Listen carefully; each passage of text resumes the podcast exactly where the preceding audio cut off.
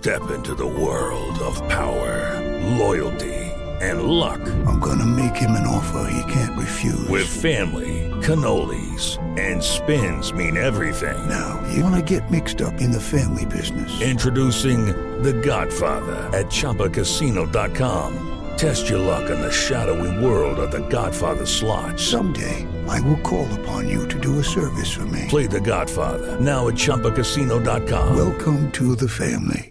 No purchase necessary. VGW Group. Void where prohibited by law. 18 plus. Terms and conditions apply. Siete en punto, panorama informativo 88.9, información que sirve.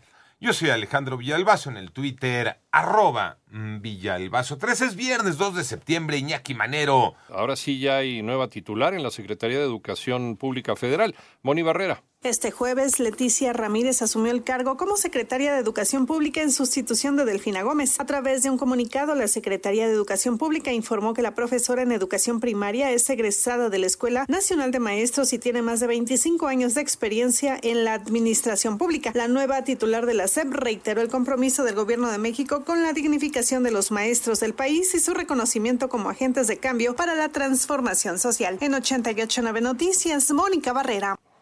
Autoridades mexicanas en el panorama nacional eh, desconectaron la central eléctrica Enertec de la empresa española Iberdrola en Altamira, Tamaulipas, esto tras el vencimiento de su permiso, aunque presuntamente la compañía habría obtenido un recurso legal para evitar salir de producción. Y en Sonora, la Fiscalía del Estado informa que fue detenido un sujeto a quien se le señala por haber asesinado y agredido sexualmente a un niño de 5 años, el cual fue reportado como desaparecido después de 16 horas de que se le vio por última vez por la madrugada. Y por otra parte, en Santa Catarina, Nuevo León, fue asesinada a golpes la maestra Joana Abigail Líguez, de 24 años, que fue localizada sin vida al interior de su domicilio. Autoridades ya buscan a su esposo por ser el principal sospechoso de la muerte de la profesora.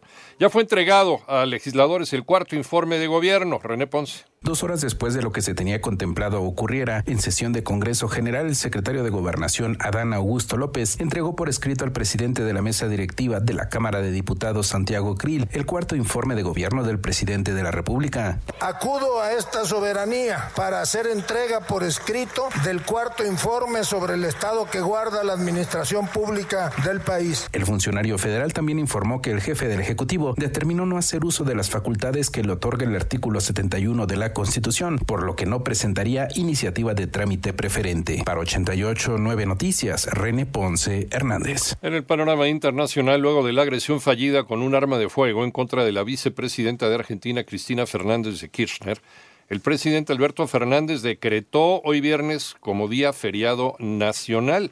Por otra parte, un equipo de cuando menos 14 expertos de las Naciones Unidas llegó ayer jueves al complejo de la central atómica ucraniana de Zaporilla controlada por tropas rusas para realizar una evaluación sobre el riesgo de una posible catástrofe radiactiva. Se van a quedar hasta el sábado.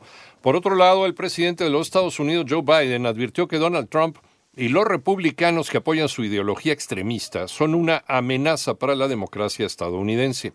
Y hoy se informa de al menos 18 personas fallecidas por la explosión en una mezquita en Afganistán.